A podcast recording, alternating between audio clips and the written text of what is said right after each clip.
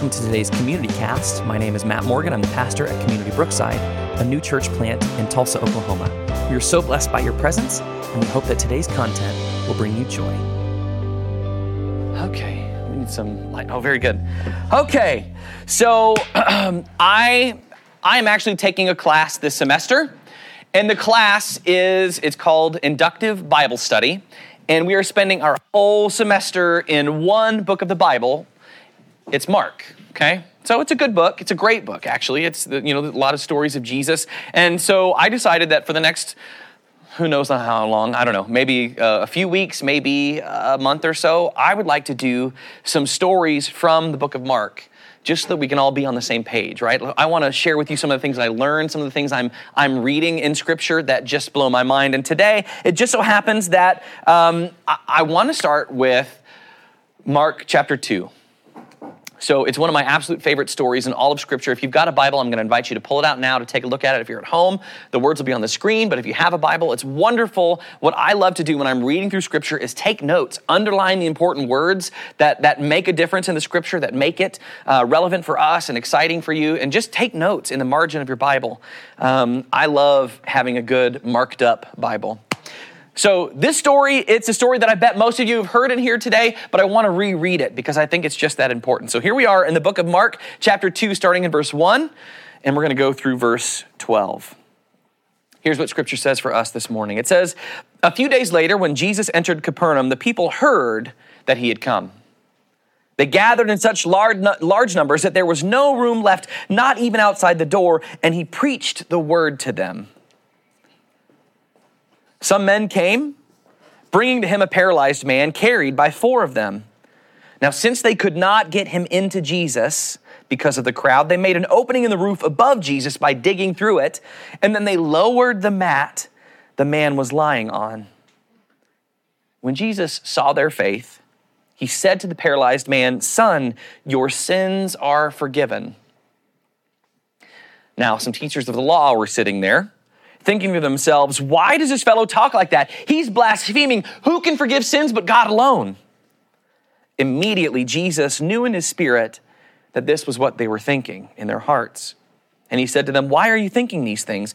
Which is easier, to say to this paralyzed man, Your sins are forgiven, or to say, Get up, take your mat, and walk?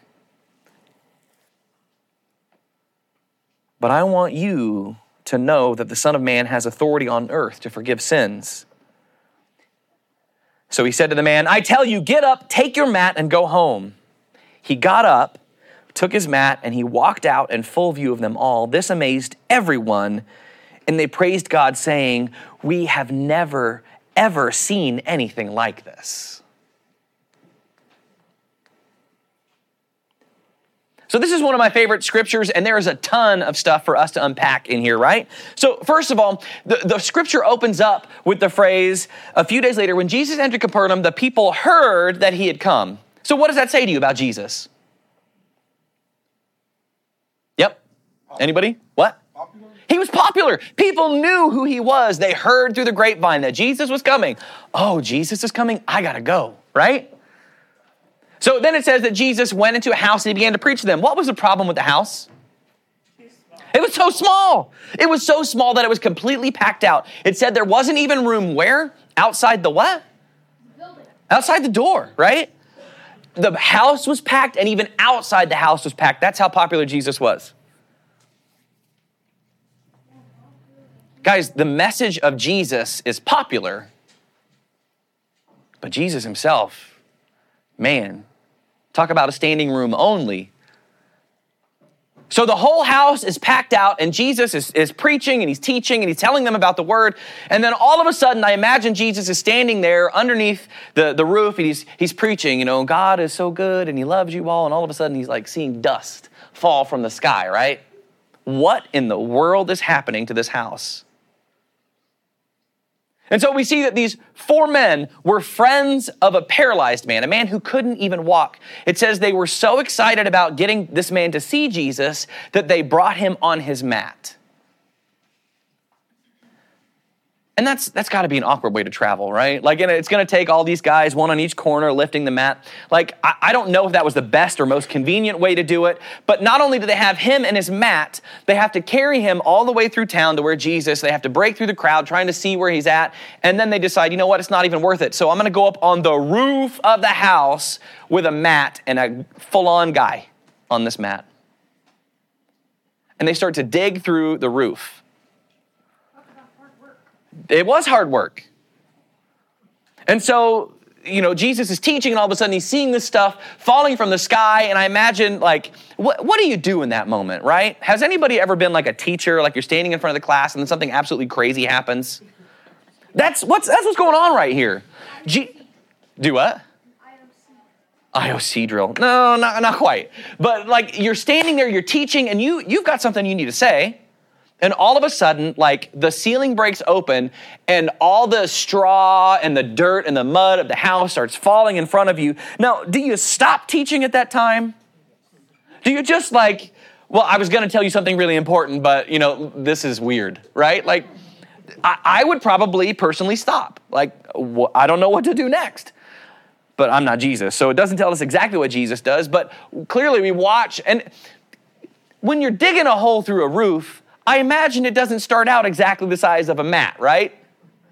I imagine it takes some time to dig through. Like you start with a small hole, then the hole gets bigger, and then you have enough room to fit a whole human being down it sideways. That is a giant hole in somebody's house. So you got to think who owns the house and how mad are they right now that somebody just dug a hole through the roof? Yeah.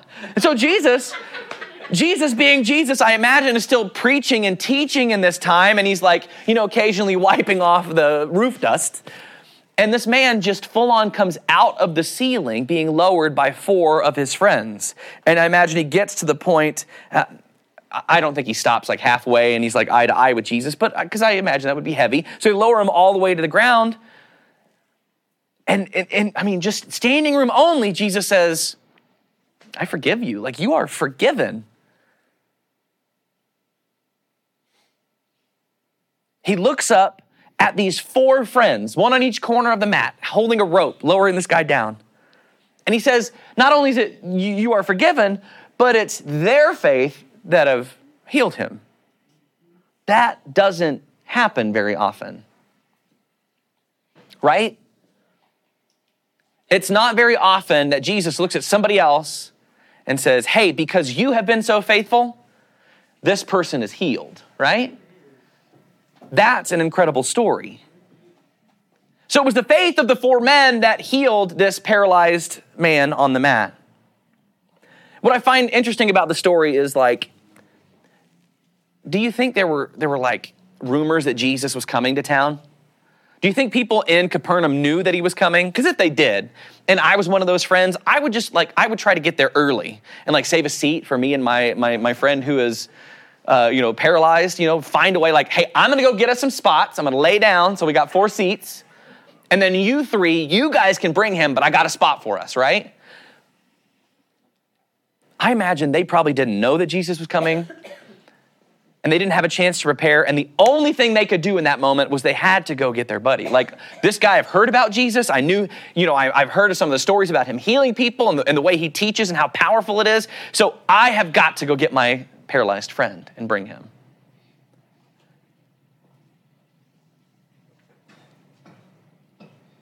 Do you have any paralyzed friends?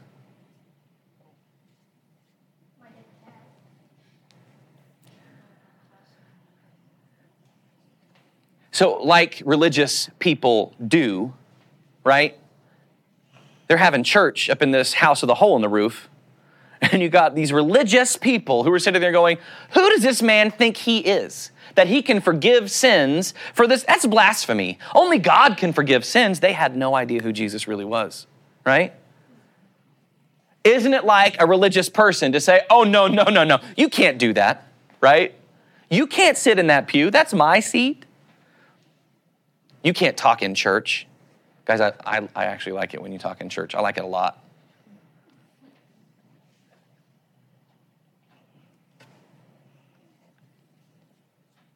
There's a lot to take note of in this story.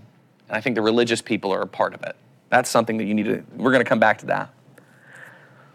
So Jesus looks at the man and says, yeah, okay, so these guys have a problem with me forgiving your sins. So I tell you what, grab your mat and just go on home. Just get up. Go on. And so, okay, gets his mat. See ya. And just walks out. Like, you couldn't get in through the crowd, but clearly these guys, they're making a way. Holy cow, that guy just got healed. And so they let him out. And he just goes on his way. I probably would have stuck around a little bit to hear what Jesus had to say. Like afterwards, like, you healed me. Great. That's amazing. I'm going to hear what the rest of your story is, right? But in this moment, everybody in that house, everybody outside of the house recognized that Jesus did something incredible and powerful, and it changed the lives of not just this man on a mat, but also the four friends. Not just that, but I'm pretty sure the Pharisees, the people who were religious sitting in that room, probably had to rethink their uh, opinion on what this man was and who Jesus was and what his purpose was.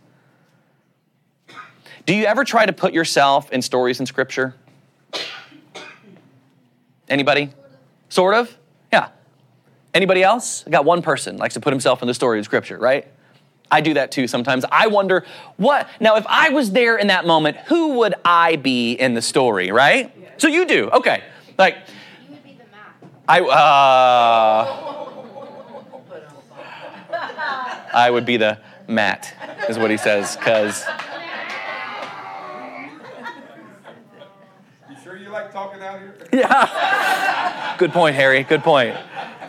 So oftentimes when I look at scripture, scripture, I try to find a way to put myself in the story. Who would I be in this story? Would I be would I be Jesus? Would I be the one who's like making a difference in people's lives? That's who I really want to be, right? Like it would be cool to be Jesus or, or maybe maybe guys, how awesome would it be if I was the, the one of the four friends, right? Like, I want to be one of the four friends. I want to make sure that I'm the guy that's bringing people to Jesus, right? Yeah but oftentimes you know who I am? You, you think I'm going to say the guy on the mat. No, no, no.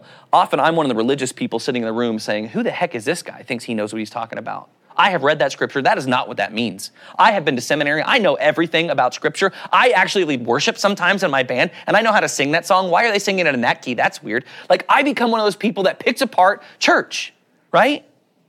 I'm one of those people like, Jesus, uh, you're spending too much time talking about the poor. I'm middle class. Can there be a blessing for the middle class? Right? right. Oh, I am also the middle child. That's also not fun. But how awesome would it be if we were the people that Jesus looks up and says, Your faith is so strong that it's your faith that healed him? Yes. Right? Okay, you can dance out. Listen, you can still be one of those four friends and dance too, all right? But so the. Do what? Uber 300 years ago, four friends on a mat. Yeah. so here's the deal like the heroes of the story are definitely the four friends, right? Like we recognize that they're the ones who put in the effort to make sure their, their friend could encounter Jesus and have a life changing experience. It was their faith that healed the man on the mat, not the man on the mat's faith, which is strange. Their faith in the healing power of Jesus Christ gave them the courage to do what needed to be done to make sure somebody else had a blessing. Are you willing to do whatever it takes to make sure that somebody else gets a blessing? Are you though? I mean, listen, I am willing to do whatever it takes so that I get a blessing, right? But am I willing to do what it takes for somebody else to get a blessing? So, oftentimes when I try to place myself in the stories of the Bible, I, I end up realizing that I'm not really ever going to be the hero. In my life, there are times where I've played every single role in this story, right? Often not the hero. Sometimes I can be, but most of the time, I'm somebody on the periphery of the story. I've been a friend of the paralyzed. I've been paralyzed. I've been the skeptical religious person. And sometimes I'm just a member of the crowd watching what happens. making sure that my place is reserved at the feet of Jesus. Like I'm, I'm there, I'm there, and that's all that matters.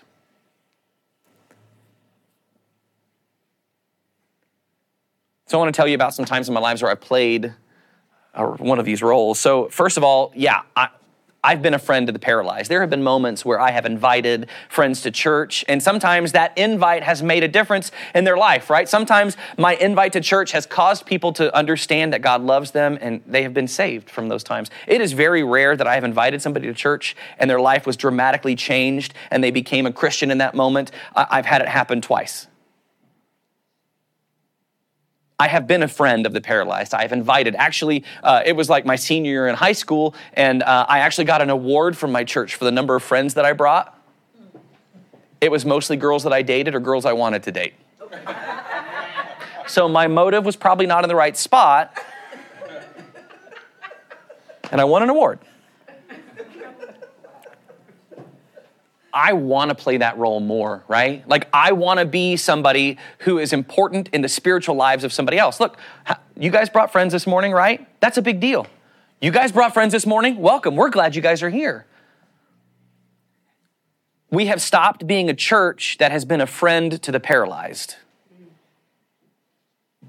and I don't mean this particular congregation, I mean church in general, has stopped reaching out to people who have no idea who Jesus is. We are really comfortable telling us who Jesus is, right? The people who look like us and have the same faith as us. It's really hard to tell homeless people or people who are uh, abused or abusive. It's hard for us to tell the incarcerated or people who are single and alone that there is hope for them in the person of Jesus. We've stopped being evangelists, we've stopped bringing people to the feet of Jesus. We are no longer a friend of the paralyzed, and we have got to do better about being a friend to the paralyzed.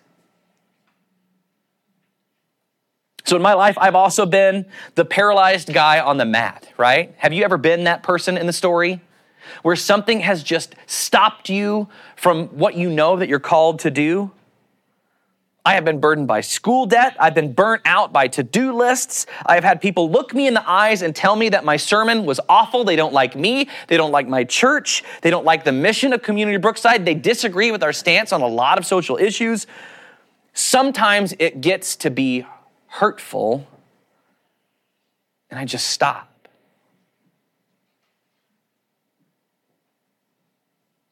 I've made mistakes in my ministry that have caused pain for others. I've, I've not made phone calls that I should have. I've made other phone calls I probably shouldn't have. There are things that I have done that have caused myself to be paralyzed in ministry because I get fearful. God did not create us to be fearful, God created us to be bold. So we got to be bold. Yes, ma'am. For God has not given us a spirit of fear, Yeah, sorry, not timidity, right? Same. Power, love, That's exactly right. Amen. Preach. Love it. I have been paralyzed by fear that I'm not going to get it right. Have you ever been that way? Sometimes I feel like I have nothing really to offer, and so I become paralyzed. When the church and the people within the body of Christ become paralyzed by fear of making mistakes, by fear of what might happen, the church loses its power against injustice, excuse me, injustice and oppression, right? If our church forefathers would have stayed in that upper room after Jesus was crucified, they were so afraid they had to lock themselves in the room. If they would have stayed there, what would that have been for the church? It would have been a death sentence for us, right? What if Paul never really followed Jesus? What if he hadn't seen Jesus on the road to Damascus? What if his eyes were never opened? We wouldn't have incredible letters in the Gospels, or sorry, in the New Testament that, that tell us about the person of Jesus, that make a difference in the life of the church. What if Martin Luther King never would have spoken out about injustices? Would people who don't look like us be in the position they are today? What if Martin Luther, right? So, uh, a man who stood up against the injustices done by the Roman Catholic Church, what if he would have said, ah, church is fine, I'm not going to mess with it? What if he had been paralyzed by fear? What if the church condemns me to death, which, by the way, they did? Um, what if that happens to me? I'm not going to pin my 95 Theses on the wall, right? If we become paralyzed by fear, lives don't change. Too often we allow fear to keep us silent and to hold us down. Too often, our state of paralyzation keeps us from experiencing what God has in store for us. And oftentimes, we lose out on incredible moments of faith. So I mentioned it earlier, but you know, going back to the story, I, I have also been one of those skeptical religious people, right? Have you ever seen those late night TV shows and or like they're like infomercials about some particular pastor who has a miracle green towel or this miracle Jordan River water that's going to heal you and bring you blessings and prosperity? Anybody ever seen those? Late Isn't that nuts? But that's what people see because those people pay to have airtime. People don't see regular churches where God is being taught, where people are being saved, where lives are being changed. No, we hear about the miracle green towel that if you send me $39.95, you get my book, this towel, and you're going to be blessed until Jesus comes back, right? That is not what the church is about. So I have become the skeptical person that when I see any guy on TV who's talking about Jesus, I'm like, what? Really? Okay. Yeah. I have seen the church hurt people too, right? I've become skeptical of just the whole entity of church at times. I've worked in the church for over 20 years. And I've seen the church do things that I disagree with. And I've seen people affected negatively, incredibly negatively. It was a couple years ago before we actually started worship here in this place that I was at our downtown campus, right? So uh, many of you know I work at First United Methodist Church as well. So uh, while we were planning and preparing for this church to come to fruition, I served uh, basically as a, a, door greeter a lot on Sunday mornings. I would wear my robe and I'd go stand out on the curb and I'd wave at people as they drove by. Uh, and one time there was uh, clearly a young man who was homeless. He had a lot of his uh, personal belongings strapped to a backpack on his back. And you know, I said, "Hey, good morning. It's good to see you this morning." And he goes, "No offense, but f you and your God." And so I thought to myself, first of all, I didn't know what to say, right? If somebody, like you, all I said was good morning, and that was his response. So clearly there was something that happened to this young man from the church that caused him to have this kind of reaction. This is one person, right? How many other people do we know? I, I know a number of people who feel that same way about the church. I've become skeptical of how beneficial the church is to some people because the church oftentimes doesn't look like what I think Jesus intended it to be a place where lives are changed, where people are helped and healed, and where the story of God is told. I've seen personally how the church can fall short of what God wants for it, and I even find myself becoming more and more cynical anytime I go to a big conference or a concert or something involving faith. I find myself questioning the motives of everything. I'm just like one of those Pharisees sitting on the front row of Jesus teaching. Oh, yeah? Who does he think he is that he can forgive sins? And I have to recognize that in myself and I have to stop. My focus is sometimes spent more on where the church fails than when it does good. And believe me, I, I absolutely still know that the church does good. But I want to make sure that this church does good. That anything that I stick my hand in the middle of, I want it to look like Jesus. The other place I find myself in the story is a part of the crowd, right? Most of the time, I just, I'm there. I sit in the house. I'm not thinking about anything else other than the fact that I've got a spot here and I can hear everything that Jesus is like I focus on the me, right? And we have got to be careful that we're not just people who are confident and comfortable sitting in the house. Jesus didn't call us to come to church, a building, once a week and sit here for an hour, and that's good. Jesus called everything that he taught to play a role in the way that we live our lives so that every moment we speak, every moment we breathe, we're breathing out the message of the gospel. But oftentimes we show up because we get a spot in the house.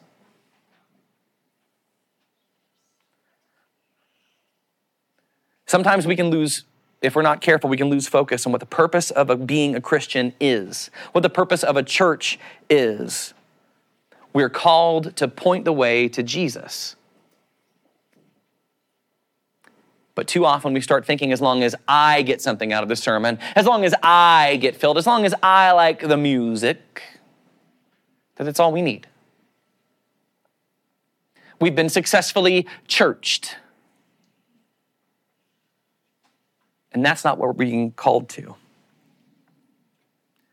I believe that Jesus did not become incarnate in order to start a religious organization, right? He didn't call us to build these million square foot buildings that with have three foot thick concrete walls and these incredibly ornate stained glass windows. Jesus called us to make a difference in the lives of widows and orphans and the downtrodden, the discriminated against, and the broken, right? So we've got to not just be okay with sitting in church, we've got to be okay with getting up and going out and being church.